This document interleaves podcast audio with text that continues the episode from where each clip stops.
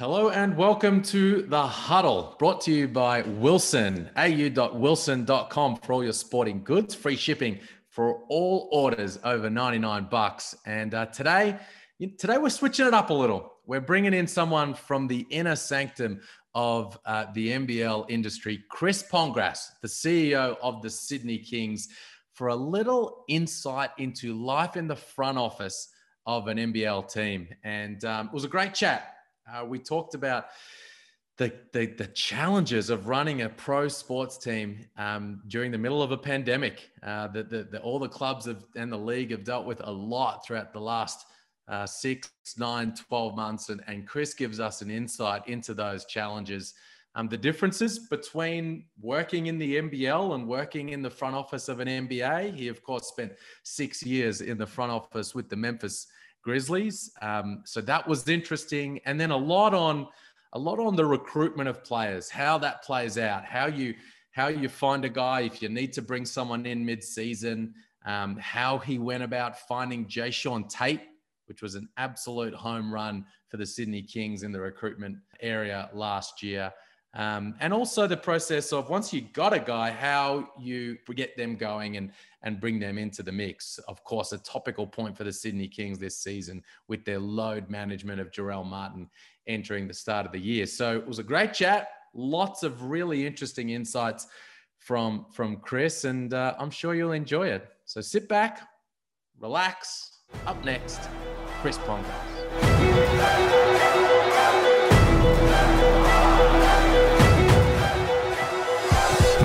Pongrass, mate, uh, thanks thanks so much for, for jumping on for a chat. Liam, mate, of course, anytime. I've been waiting for the big moment, waiting for the call up for months now.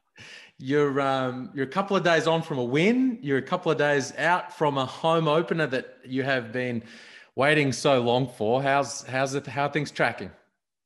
Things are good. I mean, winning cures all, right? So no, it's been it's been an interesting period of time for our guys, and I was able to get get to practice yesterday and see them. Gosh, I haven't seen them since, you know, late December, right? I wasn't able to go to our preseason game, and so they've been on the road. So it's been a good seven weeks, but things are good. The team's in great spirits. They're back home. Um, they're playing hard and ready for a, for a big doubleheader weekend at home. So we haven't seen home games in, in Sydney in eleven months now. So very, very excited. How great is it for you guys as an organization, you, Paul Smith, everybody else, the family, the friends, to have the team finally back home? Oh, it's hard to describe, right? I think the look on our guys' face the second we were able to tell them that they're going home speaks, you know, volumes. But yeah, it's, it's, you somewhat feel disconnected. People forget this, right? But you know, for the, the, the staff and, and the people in the office, and Paul as an owner and me as executive, you know, you're used to being around these guys a lot, you know, five days out of the seven, right? Mm-hmm. Or we travel with them on the road, and to have them leave for seven weeks and you working behind the scenes, you're talking to them, but you feel somewhat disconnected from the group. So having them back, having home games in Sydney, reconnecting with our members again, it's been eleven months. So that's, It, it, it's hard to, to put words to describe it, but I'm just, I'm thrilled that these guys get to experience it. For the guys that haven't got to play in Sydney as well, mm-hmm. We've got a lot of returning guys. We've got a lot of guys, Jarrell, D J, you know, a number of guys coming on this roster that have never played in this building. So I'm, I'm, I'm pumped for them, but just to experience the Sydney fans and home crowd and, and get everyone in the building, I'm ecstatic, mate. It's a big weekend. What kind of what kind of capacity are we talking um, on the weekend, and, and what kind of crowd are we are we looking at? It's hard to say, honestly, right now. What's difficult is we've only had four days of sales. So yeah, right. We were able to announce last Wednesday, went on sale last Friday. So I think, you know, I'm I'm imploring all of Sydney and and even all of the New Zealand fans that that are coming out to to get behind us. So um you know, we've been working closely with New South Wales Health um, and and the government and Q B A. So we're hoping for a big crowd, but but time will tell.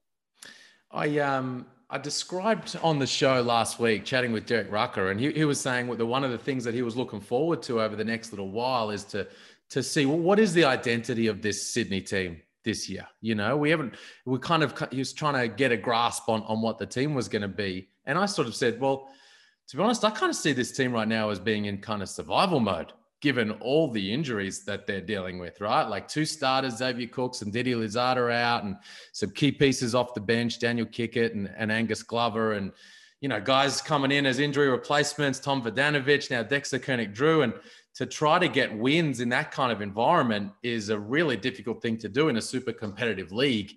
After this stretch of time with the team away from home, now that they've come back, how are you feeling about what they've been able to get done over the first four rounds of the season? Oh, you're spot on, right? Where obviously you never want to have your identity going into the, the season as survival mode, but that was what the heck cards were dealt, right? Mm. Xav injuring himself in preseason, you know, Kicks as well.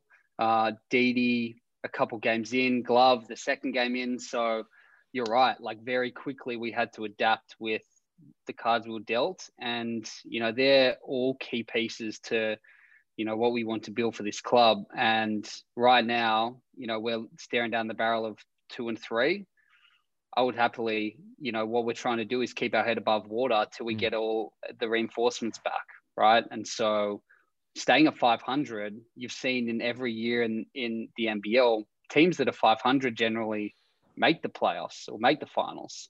Last year, I think it was fifteen of twenty-eight wins. And so we expected to far exceed being a five hundred, don't get me wrong. But if we keep our head above water until the reinforcements are back, I think, mate, we're going to be a completely different team. And I think everyone saw that on the week when we, when we played Adelaide, that, again, we're key pieces down. And we got guys like Tommy Vodanovich coming in and stepping up and playing big minutes, right? Jalen Galloway off the bench, he's our D P, and Archie mm. Woodhill the other game, he wasn't there on, on, on the weekend, but, you know, Dexter coming in, these guys have to step up and play much bigger roles that we weren't anticipating. And to be two and three, you know, when we could have easily been four and one, mm-hmm. you know, had some things gone our way, three and two, but we're two and three, and I, I couldn't be more pleased with our guys. And again, with a quick succession of games coming in this weekend and then into the hub, Uh, sorry, the Melbourne Cup, it's, uh, you know, it's going to be, it's going to be tough on teams, right? Where we've started to see injuries with other guys, and you never want to see them, right? And I know Melbourne United are experiencing them with Shea and with Chris, and that's going to be the challenge for teams right now, is to see, a, a you know, larger contingent of games crammed into a shorter period of time. And you just got to manage them effectively. So your role players and your bench are vital in getting through thirty-six games. Was that a uh, was that a genuine slip of the tongue, or is the Melbourne Cup the uh, the official line from the uh, the Sydney Kings? Oh my, that was, I promise you, no, that was that was a slip of the tongue. It is it is the N B L Cup uh-huh. in Melbourne. Yes, indeed. Slip of the tongue. Okay.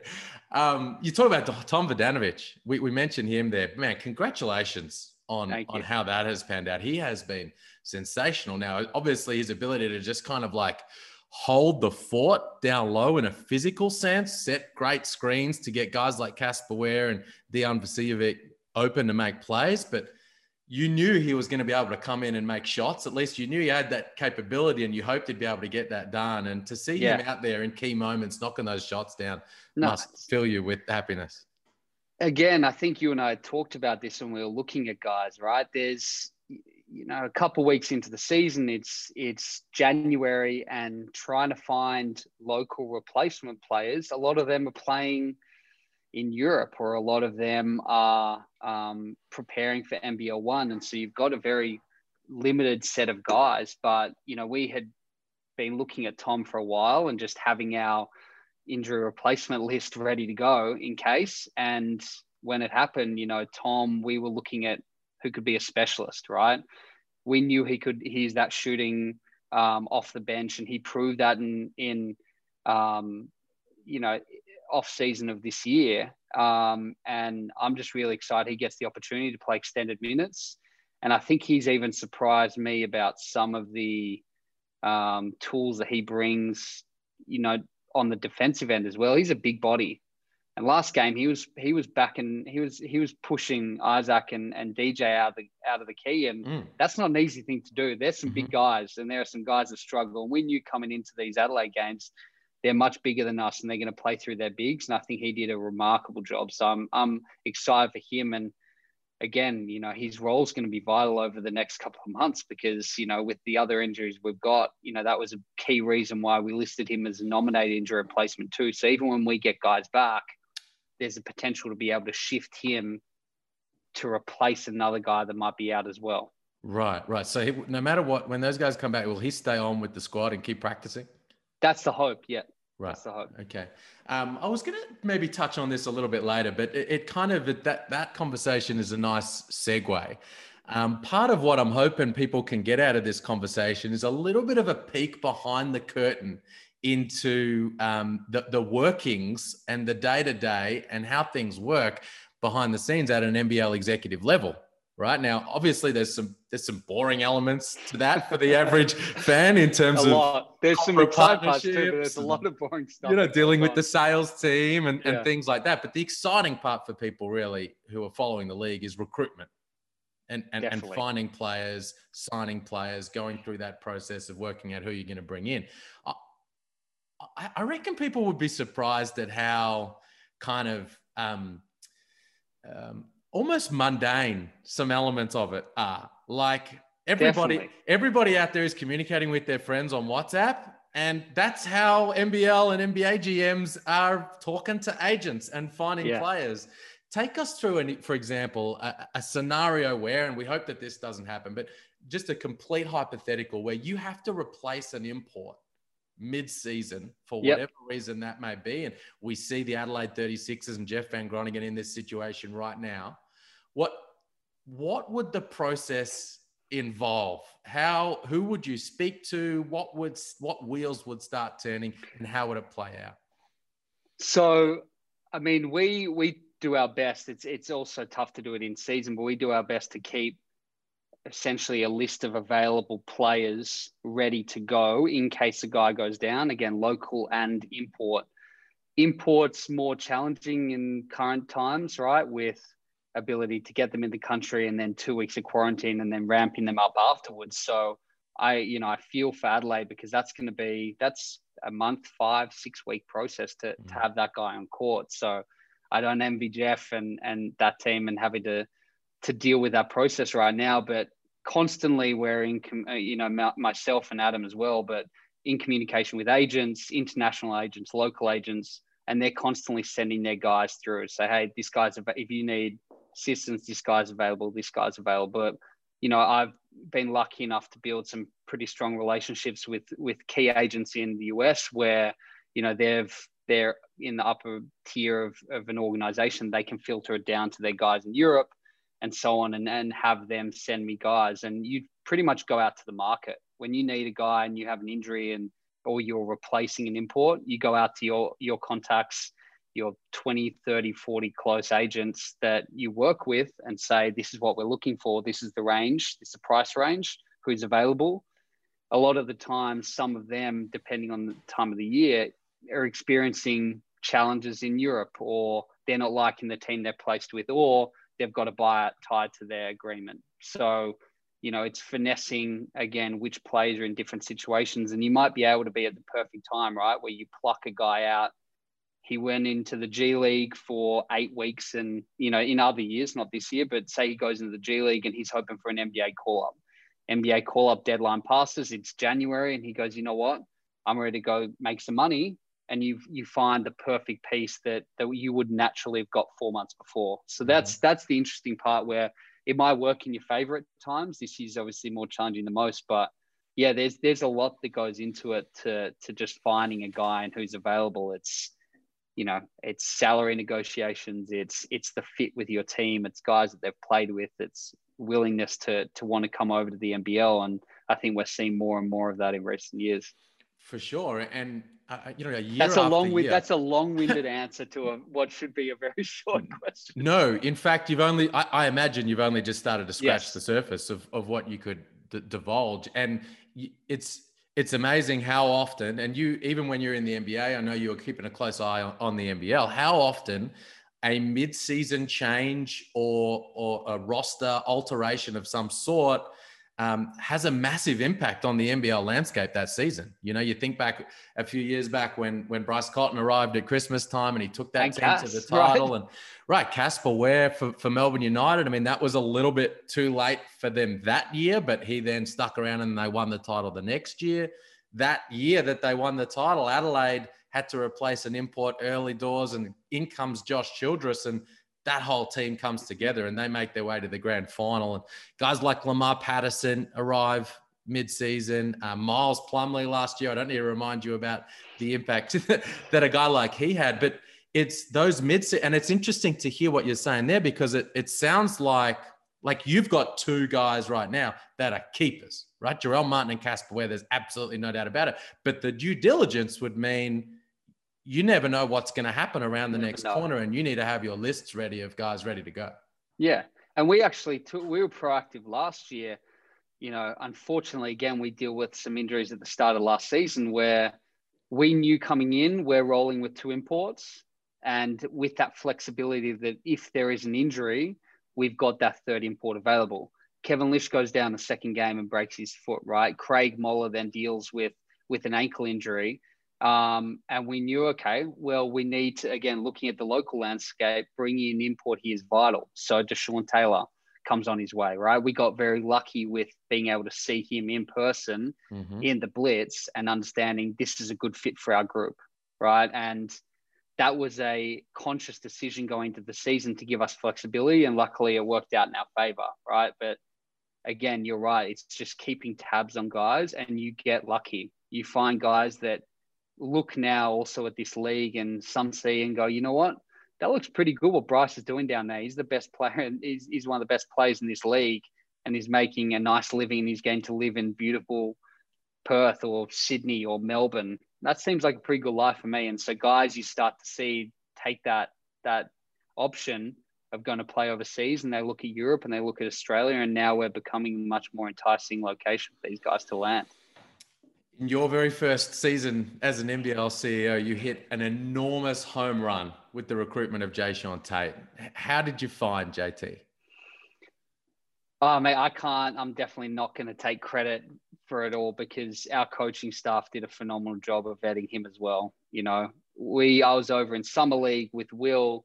Uh, we got to watch a number of Jae'Sean's games. Um, he was on the list of guys that we were looking at, and talking to him on the phone, you know, we get, we again, we connected with his agent, um, who I've known and Will knew through a, a number of different contacts, and hearing and talking to J T, it was a no brainer, right? At the end of the day, hearing how humble he was, seeing what he could do, his ambitions. We actually had to, you know, it's been widely reported that he took less money to come play with us because we sold him on the idea that, you know, this is a pit stop to get you to the N B A. And come to come to Australia, take less, be a star in this league, and you'll make it over there. And so recruiting him um, was was definitely difficult in that, um, not that he didn't want to come here, but we had there were a number of teams that were throwing a lot at him, both in the N B L and particularly in the N B A. Uh, sorry, in uh, EuroLeague. Mm-hmm. And um, I'm just, I'm so excited for the guy. So once we got to talk to him, and we had a number of other guys talk to him as well, Cass and Bogues, and through that recruitment process, everyone knew that he was the right piece for this. And then, as you've seen, he came down here and he lived up to all of our expectations. Again, we'd hoped he'd get to the N B A in a year, but he's, he's, he blew us away with what he could do in the N B L, and then how he's looked after his body and his game and how that's developed. He's starting in the N B A now. I mean, oh. I can, I'm, I, I'm not going to ever go on record to say that I would have expected in, in twelve months from when he was here to there that he's starting in the N B A. Again, I mm-hmm. think he's an N B A player. That is remarkable. And he's, mm-hmm. and, and that is a testament, honestly, not to us, uh, mainly to, you know, to him and how he's looked after his body and how he's developed, and, and our play development team. Right, Will Weaver and James Duncan, who worked with him a lot, and, and mm-hmm. Adam Ford, you know, and Luke Longley and and Alex Marich, all of these guys that had a really unique impact on his game. They've done a phenomenal job again to, to where he is, but that guy is driven, more driven than anyone, anyone I've ever met. Mm. Um, and of course, the the question mark that's hovered over him his entire career, and he talks about it when he gets the chance to. He it's says, too Look, small. I'm too small, right? I'm undersized for, for the position that that people want to play me in. And I was raising that question mark on his entrance into the N B L. When as soon as you sign him, you'd remember the comments that people like we were ma- me were making, saying, well, this is a team that struggled on the glass um, the previous season, and, and they need a guy to come in as as Bogues comes across and tries to contest shots from the weak side. Who's going to clean it up on the other side? They need a bigger body. How did you know that he was going to be everything that he turned out to be in the N B L at the powered forward spot at that size, prior to him actually coming out and getting it done? I mean, everyone that we talk to, you know, his college players, you know, play teammates and coaches and guys in Europe, and first comment is the guy's got a motor. He plays harder than anyone on the floor, and he's bigger. He plays bigger than himself, right? And he's not a he's not all, but that guy can can just move quicker than guys. He can push people around. It also helps when you've got seven foot Andrew Bogut standing and protecting the rim. So that was confidence in us to know we can we can bring a guy in that is not your typical four man, especially mm-hmm. in the N B L, mm-hmm. because we've got such reinforcements behind protecting the rim. And again, that that was that was encouraging, and knowing that when we put that on the table to both J T and to the rest of the team to say, this is how we're going to manage this team on this with this personnel. Everyone knew that that was going to be the case, right? But again, he exceeded our expectations in how he both defended and played that four spot, because, you know, you couldn't have predicted how successful he'd be, but where he is now. Um, and, you know, a testament again to him and to our coaching staff for what they're able to do. I've been saying for years that that that undersized tag, and I kind of I kind of lost sight of it in my assessment of J T coming into the season, but that undersized tag of guys coming into the N B L, um, often they wind up doing really, really well here. And and the obvious examples are at the point guard position, right? Yep. Guys like Jerome Randall and Casper Ware yep. are considered too small to defend their position in, in the N B A. Bryce Cotton is another perfect example. And then you've got other guys here right now, like, I mean, almost Jarrell Martin, Vic Law, these types of guys who are power forwards in the N B A, but yeah, uh, uh, Vic Law's a small forward in the N B A, and they're playing a position up here. Is that something that you keep in mind and you look at in the recruiting process to say, all right, well, they're playing that there, but the transition into this league and the way the bodies that exist in this competition and the the pace that this thing is played at, I can see it working? Yeah, it's definitely, it was definitely a risk, right? Is you've seen it work really well in the N B A and teams that go small, and Houston tried it. And it, it again, while they didn't win the championship, there was, it worked for them. They had, what was it last year? They had no player above seven, six, seven on their roster, and P J Tucker's playing their five man. Mm. And so it's been successfully implemented over there. And of course, it's going to be a risk here, because this game in this league is more physical than any league, I would say, in the world, right? Guys uh, um, play freely here, play quicker, but there's just main, there's bigger bodies in this league, and they push guys around. And so, of course, that was in the back of your mind coming in to say, is this going to work? It did. Um, but I think the way the game's evolved with how important the three ball is, playing five out and, and stretch fives and stretch fours, that's vital. It's hard to, it's hard to stick in, in old basketball where you've got your typical five man that can only stick around the paint. Um, and so that's where, when we were looking at Jarrell, yes, he's an N B A four, but that's where we gave him the freedom in his recruitment as well to say, we're running things through you, and you can be a five in this league. And, you know, good luck to these fives that are bigger bodies that are trying to guard you on the perimeter, because you're just going to blow by them. And when you grab the ball off the rim and he's running it up, there's the guys that are backpedaling, right? It's hard to stop him in transition. So that was exciting for me, and play quicker and play through pace. But that's also forties, you know, mentality, and was Will's mentality that they wanted to pick up the pace. And so our recruitment definitely falls in line with the coaching style that these guys have too. How do you how do you assess how Jarrell has gone over the first four weeks of his N B L career? Great. I mean, the guy had a really tough challenge. He he landed Christmas Day, or was it Boxing Day? So he spent New Year's Eve and Christmas. So no, he landed mid-December, but he, he spent Christmas and New Year's in quarantine, comes out, leaves and flies directly from Sydney to Albury, flies from Albury to Cairns, to Brisbane, to Adelaide. So Sunday was the first time he'd actually been out about in Sydney.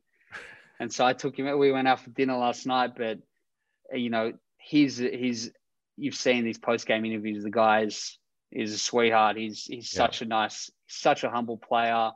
He plays, shows out on the floor, very respectful. Um, but he he's going to turn this league around. He's only, you know, just starting, right? So mm. we saw twenty-three from him. He had a twenty-seven point game. He's averaging a double-double, just over twenty and near twenty and ten. And um, this guy can play. And so I'm just excited for him to play the full thirty-six and everyone to see that across the season, he's, he's going to be a, a menace to guard, but no, he's been great. Um, and so I was listening to some of the commentary last night, they are, you know, of our game. And they said, oh, is he scratching the surface? Oh, he's had a slow start. And I'm like, I don't know what these guys are watching. This guy's had a slow start. He's averaging a double double, but all right, sure. If that means he's going to, he's going to keep building from there, then I'm all about it. Um, I wrote today about the, the key strategic change at the other end of the floor that that Forty made with the, with the group heading into that game last Saturday night. And I, I feel like it puts Jarrell in, in a much more comfortable position at the defensive end. Um, did, did did you feel like watching from from afar, watching that game, that that he looked more comfortable defensively and that will play into his hands moving forward?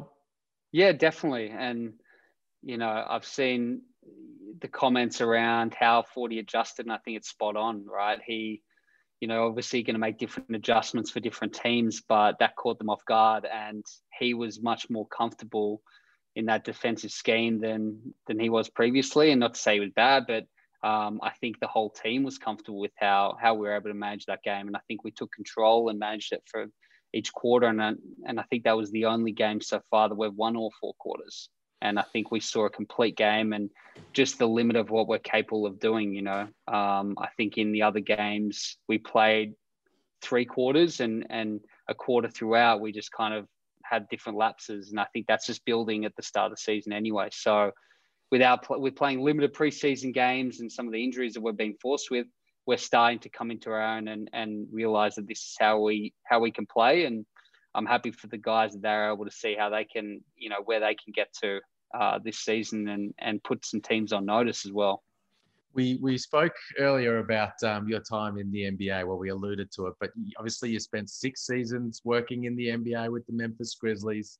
Uh, you were the team's director of operations for, for director of basketball operations for a period of that time. You and I, you and I actually first met a couple of years ago.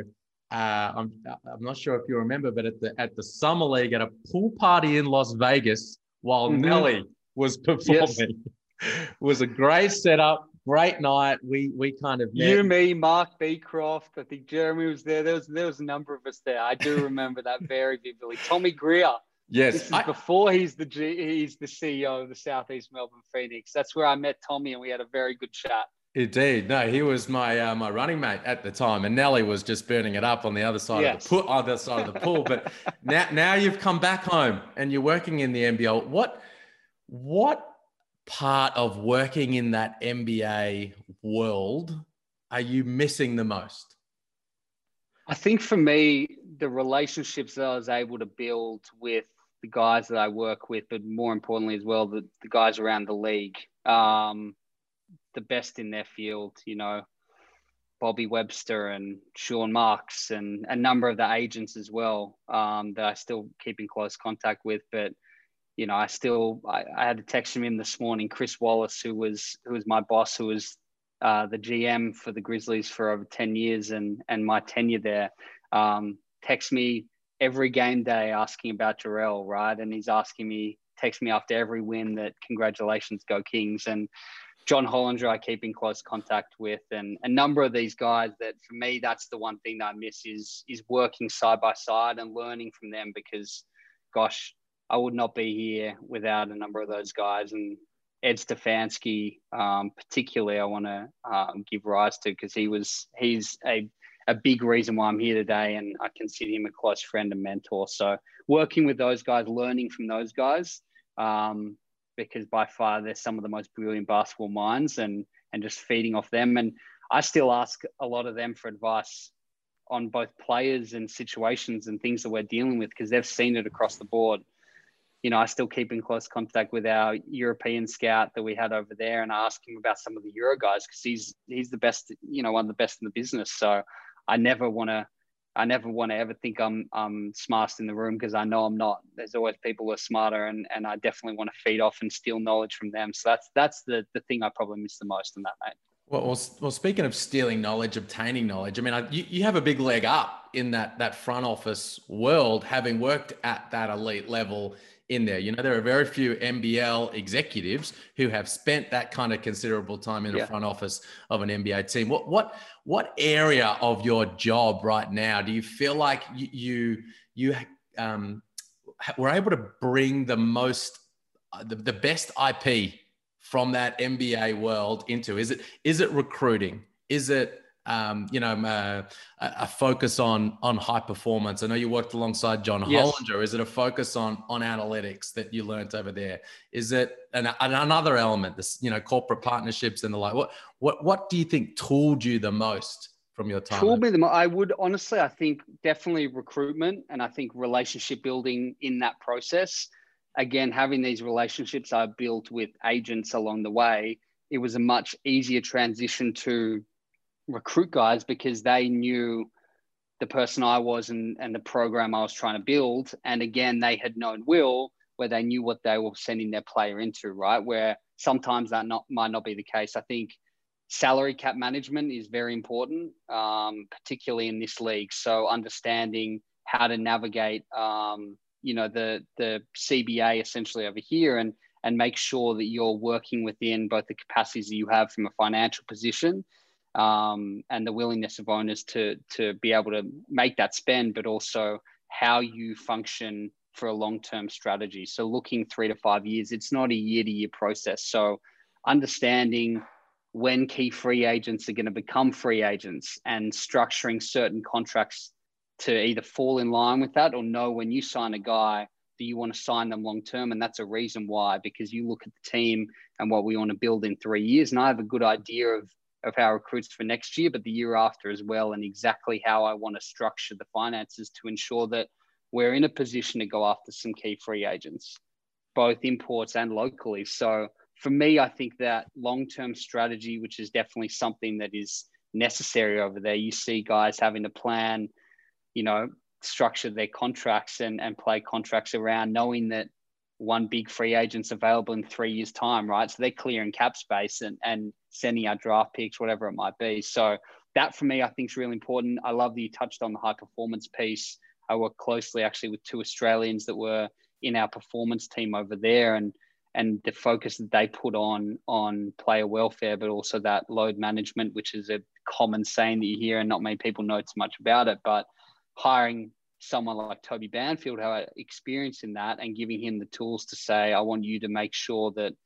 we're managing this from a similar approach to what I've seen and what Will's seen. And he was, he, he implemented that better than we could imagine as well. Struck the balance there when it comes to high performance, because it was it was a topical, you know, it was a, top, a, of course. a topical point of in course. the first week or so of the season when you guys were easing Jarrell. Minute restrictions or load management, mate, the two things that no fan wants to hear. Right. And and I'm sitting there on the call with, with Drewy, and you're in that close game against the Taipans, and and I, I noticed in the corner of the screen there a conversation when when Geordie Hunter fouled out between forty and Toby Banfield. Definitely. And I said on the call, I would assume that's a conversation to say, look, Jarrell's hit his limit. Is it okay for him to go back in? Spot and Drewy, Drewy, of course, arced up and said, I'll tell you what, if I'm coaching that team, I'm not asking the high performance man behind the, the, the bench if I can put my guy in. From a, from an executive level in directions and, and conversations and working with the coaching staff and the high performance team, how do you strike that balance? For me, it was giving Toby and that and his team um, the understanding that we are going to trust the experts in this, right? Of course you want to win games, but you got to look especially that this is a thirty-six game season, and mm-hmm. I agree. Of course, it's frustrating to have those limits put in place, but there's a reason why they're there. We've seen, and I've seen it particularly in my time, you know, there was a, a roster in, in one of my years in Memphis where we had twenty-eight guys come through, an N B A record for twenty-eight guys on our roster that year because we had that many injuries. Not for that reason, particularly. A lot of them were bad injuries that were non-manageable, but I see it and I, I look at how that can cripple a team for the entire season, but following on from that, and what we wanted to implement is to say, we understand that we want to win games, and forty understands it too, but we need to manage these players to get the, you know, for them to be playing game thirty-five and game thirty-six and actually coming to the peak of their performance in those games and not on a decline, right? And so there's some science behind it. We have um, catapult system, which tracks our guys' movements and helps with some algorithms. Again, I'm loosely talking about this because I'm not the expert in it, mm-hmm. um, but that helps formulate an understanding of how guys load, you know, where their load is tracking, and then how many minutes they should be playing based on practice that week, based on previous injuries, based on where they are in the game. And of course you can get, there's, there's bandwidths to go above and beyond, and that you were spot on, right? When, when Fordy's talking to Toby about to say he's got a couple more minutes left in him, of course, but can you imagine also the implications if someone goes out there, exceeds their limit and does something drastic that puts them out for two months or longer? You know, I think that that can, that could, there's long-term effects to that. And so of course it's frustrating for fans, and people don't necessarily understand it and say, oh, you know, we didn't do that back in the day, or that's new basketball, you can't rely on it. You know, it's, it's, a, it's a tough balance to, to, to find, but we've given Toby the tools to say, you tell us what we need to do and, and the limits, and we're going to trust the experts in that. Um, of course, the nightmare scenario is like what Illawarra had last season when Aaron Brooks snaps his Achilles, you know, four or five weeks yeah. into the season, right? And he's a guy that exactly you, they they picture as going to be a, an enormous piece to their puzzle, probably their leading scorer throughout the season, help them win a whole bunch of games. But and hindsight's a beautiful thing. But when you look back on it, you go, and I was flagging it a bit at the time, this guy's thirty-five and he hasn't played for a long period of time. Now he looks like he's in incredible shape. Exactly, he's like a whippet. Um, but perhaps, now we will never know, but perhaps if there was a a, um, a, a more controlled approach ramp up to, yep. to, to his um, you know, entry into the season, this is a tough league, as we know, and you're going to be playing at a high level when you're out there. Now, your guy's different. He's, what, twenty-three? Um, he's a completely different player, but I, I imagine that's the kind of thing that was on your mind. That's the nightmare scenario that of we're course. trying to avoid. And you never know, you're right, where... That, a lot of these injuries are uncontrolled, right? Mm-hmm. Didi and Dave come down, they land on a guy's foot, getting a rebound. There's nothing you can do for that. There are some that, you know, chronic issues that a player might have had in the past where you see that him trending or his balance is off where he's exploding more so on one leg. Again, the technology nowadays can can start to pull that information. So you can see when he's trending in one particular way, and then you've got, you know, previous years um, data to support it. And, you know, okay, we've got to pull this guy back, or we got to just slow practice, all of those things. But you're spot on. Trying to con- control um, these things is always going to be difficult. And there's always people that are going to get injured. Like, we're suffering it right now. We, mm. I, I consider our sports science and performance team one of the best in the league, but, you know, we, we got dealt some pretty harsh cards that we couldn't control. But of course, injuries are going to come one way or another, and we just try to manage them to the best of our ability. Um, you were talking before about your relationships um, with with people uh, all across the industry and across in the N B A, and your time with the Memphis Grizzlies. I think one of the other cool things about the Sydney Kings right now is the relationship with the New Orleans Pelicans. Oh, yes. That exists, right? And you, you talk about Didi right there. He's an enormous piece to that. But um, you've got David Griffin sitting there on, on courtside in game one of that semifinal series as the place explodes and Didi goes off and you win that game. Will Weaver, of course, deep in the interview process with the, with the Pelicans for being a part of that, that coaching staff. Tell us about the, the relationship that exists there, how often you guys are in communication, and where things are at with Didi as part of that mix. Funny story, actually. I'll get in. It's a little off topic, but I'll give you a quick snippet of the first time I actually met Trajan, um, because it was by chance. I was invited. I'm close friends with Kirk Lacob, who is the assistant G M with the Warriors. Mm-hmm. every year in Summer League, we'd, when I was out there, he'd organise pickup games with a lot of the people from Warriors, but a lot of other teams' personnel would attend, right? So we're playing and there's a number of guys there. After it, I'm, my, I can't get a cab. I can't get an Uber for some reason, can't get home. And the car pulls up and it's it's Trajan Langdon who's in an Uber and he asks, oh, do you want to ride home? And so that was the first experience with Trajan where he he gave me a forty-five minute lift back in, in the middle of the stinking hot in Las Vegas. And uh, I think it's, you know, he's he's a fantastic executive, great, great person um, uh, to be part of that organization. And David Griffin, again, when he was here, um, he's a He's he's developed some teams that are, you know, one of the best that you'll see in recent years, and they've they've got a long way to go with this team because they've they've got the pieces that are right there, Brandon Ingram and Zion, and I'm excited that I think Didi's going to play a really big big role for them. So they're excited about Didi. You know, it was, you know, we weren't sure whether he'd be coming back this year. I think a lot of things with COVID changed. If there was no COVID, I I, I don't think we have Didi. Um, I think for things over in the U S definitely changed their approach. Um, they saw the development that he got here and they were comfortable to say, we'd love to have him back with you guys another year. So we talk often. I talk to Trajan quite often and David as well. Our performance guys talk with their medical team. Our coaches talk with their, um, their play development staff. There's connections that are going on beneath the surface, well above and beyond Trajan and David and myself talking, um, that filters down, again, trying to make sure that Didi's preparing um, and is going to be an N B A player one day. So it's, it's such a competitive industry, right? It's so competitive at this N B L level, but also, and especially at that N B A level. And those organizations are constantly looking for a way they can gain a one percent advantage on their competition. And I look at that Pelicans organization right now and, and Trajan Langdon and, and David Griffin and, and their interest in the N B L and feel like maybe they feel like this untapped resource um, and having an interest in it like they do um, might give them a tiny little edge. It's a, it's a, it's a part of the world that maybe they feel like the rest of the N B A is a little naive to.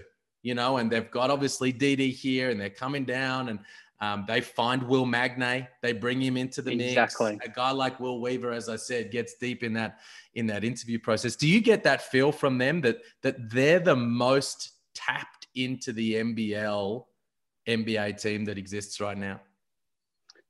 I think yes, but I, I think teams are catching on pretty quick. Mm-hmm. I mean, the Warriors, you know, drafting Justinian because he had already signed a Next Star deal down here. Mm-hmm. So they knew, we've seen that development pathway.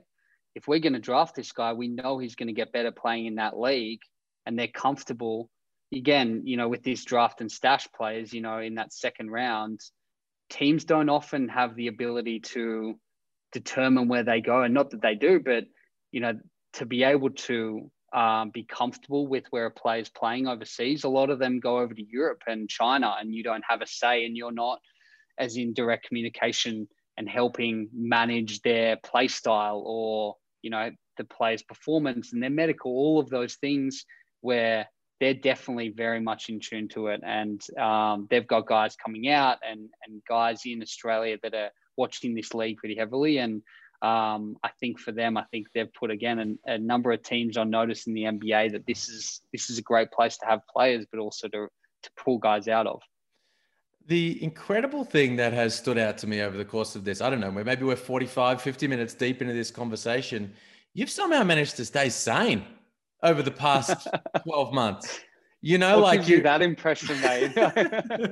oh well, you you know you're coherent. Wife, you're making wife would sense. Tell you otherwise. My wife would tell you otherwise. But seriously, like managing a pro sports team in a pandemic, what an incredibly difficult thing that you and and all those other, well, not just N B L execs, but execs across pro sport across the world right now. But but specifically in the N B L, what what have been, and geez, the list I'm sure is enormous, but what have been kind of the key challenges for you over this past, I don't know, let's say, let's beyond the grand final series, moving on from there in in in, in getting this this season up in making sure that, you, that the club's going to be viable yeah. from a revenue production standpoint and the like, working with the other G Ms and the league, supporting your team while they've been on the road? Like, what have been the key challenges for you over this six, nine month period?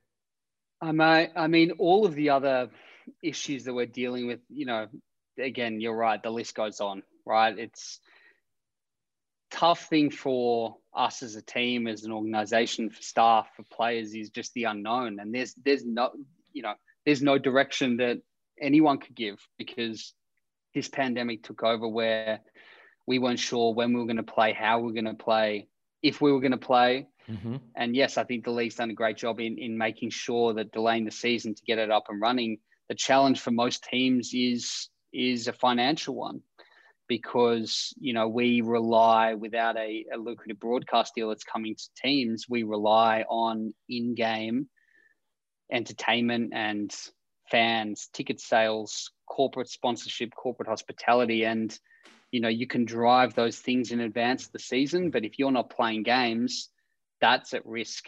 And your ability to sell, you know, again, we're playing this weekend. We've only had seven, you know, five days thus far to, to be able to sell for that game. And that's just a circumstance. We know that that's what we're going to be forced into. So it's, I think, around the league, but particularly, you know, myself and, and the comfort and support that I have, knowing we've got an ownership group in Paul Smith, Paul Kine, T S C, that they know the challenges that we're faced with, and they're committed to making sure this team survives and is viable. But it's, it's a, it's a, daunting um, approach that I wouldn't like to be faced with, I'll tell you that much. So it's definitely a financial challenge. And then filtering that down, right? That becomes back to reduced hours for staff and, you know, trying to chase down sponsors to ensure that they're staying on board and are committed. And, you know, things change. Um, you know, we were lucky enough, we'd, we'd taken the approach for our season memberships to reduce the cost of them two weeks before COVID hit. And that mm. worked out to be a very lucky decision for us, because mm. we wouldn't want to obviously overcharge people if, if they couldn't afford it. And so it worked out well that we reduced by thirty percent, because, you know, we want to get more fans engaged and more Kings members involved. And so that worked for us. So we got lucky there. But other than that, there's been, there's been a laundry list of challenges, mate. But I'm just, I'm excited the fact that basketball's back, our players are being able to play, because for them, again, their off season was six months of playing against the same guys. And the mm. fact now they're being able to play against one another, and we've got games in Sydney, mm. fingers crossed this weekend, you know, where uh, we're good to go. So you, you quickly forget some of the challenges once the, once the game's up and running, and to see some wins and to see the excitement on some of these guys' faces. It's uh, it's a raw, rewarding experience. But, but was there a point in time during the off season where, where we are right now, where we're we're in the middle of an awesome season that's every game is super fun to watch, high level imports, um, great talent on the floor, great Australian talent, guys like yep. Dion Vescevic and Jock Landale and these these guys who may otherwise have been playing elsewhere around the world, uh, and you're about to have a home game with crowds in the building, with members there holding their memberships and corporate partners there entertaining guests. Was there a point in time during the offseason where you thought we wouldn't get to where we are right Definitely, now? Definitely, one hundred percent. And we, I mean, part of our job is to plan for that. You know, we had five or six different budgets on the table ready to go to say, okay, if we've got eight thousand fans, if we've got zero fans, if the season's cancelled, where do we end up? Right. And you got to plan. And we threw all of, you know, majority of those are thrown in the bin. There's a lot of work that goes behind the scenes in planning that doesn't come into fruition, but I think that's gonna that's important nowadays. Where there's definitely a there was definitely a point in time where I wasn't sure how and when and if we were going to get up and running.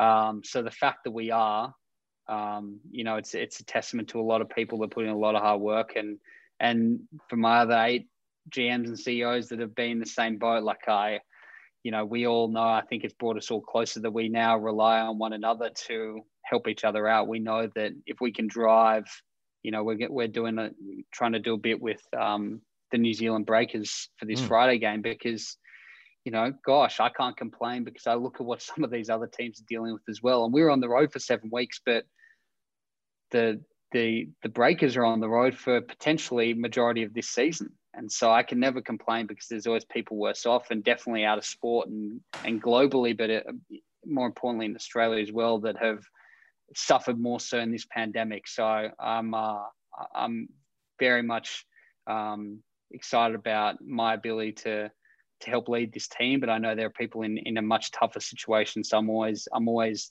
humbled to, for the position that I'm in, mate. You've done very well, man. You've done very well to stay sane. Congrats. I'm sure your sort of wine case is in much worse condition than mine is on the week to week, having got through what quarter full bottle sitting in the back, you know.